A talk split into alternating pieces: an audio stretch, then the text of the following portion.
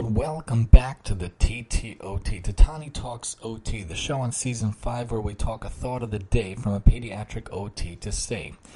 Oh, OT, of course, standing for occupational therapy, as I am a pediatric occupational therapist by trade. Oh, OT also standing for overtime, doing it aside from the normal day job, working for the city.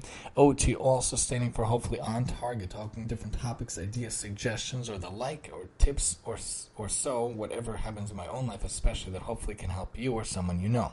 PSA: less than a few weeks, less than a month. In a couple of weeks, we're going to be taking our big mid-winter hiatus, my big mid-year hiatus for a month and a half or so, and then God willing, we'll come back. When it comes to having a house or an apartment or anything in your life, everything needs maintenance, everything needs upkeep, and everything needs care and attention. Not even talking about humans, how much more so our spouses and our kids that we need to give them the proper attention and care that they need in a loving way every single day, of course. But talking materialistic things, material ways. Every three months, we're supposed to have an oil change and maintenance checkup. We actually try to do that for our minivan, our Toyota Sienna. We took it a couple of weeks ago, actually, for its checkup. And uh, we had to make sure the tires were rotated and whatnot. And when it comes to things around the house, that's true as well. So we have to need different maintenance. We talked about how the handyman came a couple of weeks ago for a touch up. Part two, hopefully he'll come back eventually to finish up everything. But also when it came to the gutters and the chimney that we finally did, that should be done and maintained on a regular basis. Really, it's supposed to be once a year or so. So we had them come out to, to clean the gutters and to clean the chimney. When it comes to the, the boiler and the basement, we have oil in the house and electric no gas for the heater or cooking. We have oil and electric, so electric stove, electric laundry, and electric oven and cooktop, and oil for heat. So our company comes and they do a maintenance of the machine, and God forbid ever, ever, there's a problem, they come right out and help us out. A couple of weeks ago there was a problem, they fixed it, and then just recently, just the other day, they came to actually do the cleaning and the maintenance of the machine as well. And when it comes to different things around the house, we need the maintenance as well, and that's why we have the gardener during the gardening months, not in the high time of the winter where they come and they and the gardener himself comes and he maintains the grass, cuts the grass, and, and takes care of any leaves or anything and that's great as well. And in the winter, thank God for the public works where they come and they, they plow the snow when it snows, and uh, and I have to take care of the sidewalk in front of the house, and, and usually I park at the edge of the driveway specifically so I don't have to do too much shoveling of the driveway.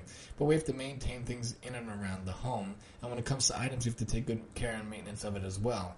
My new guitar that I got a couple of months also now after playing it, I try to wipe it down with this little um, soft kind of a brush so it picks up any any skin or any sweat or anything to try to maintain it. And when it comes to different things around the house, we need to maintain things also. And when it comes to just daily upkeep, we think what we could do around the house, what we could do to make sure to to be involved and to, to keep things as well as we can. We have to maintain things and upkeep things and well. And when it comes to something like silver, it has to be polished every once in a while. So a long time, down, time ago, the silver was polished. I actually sat down on Sunday did it myself. We have this polishing thing.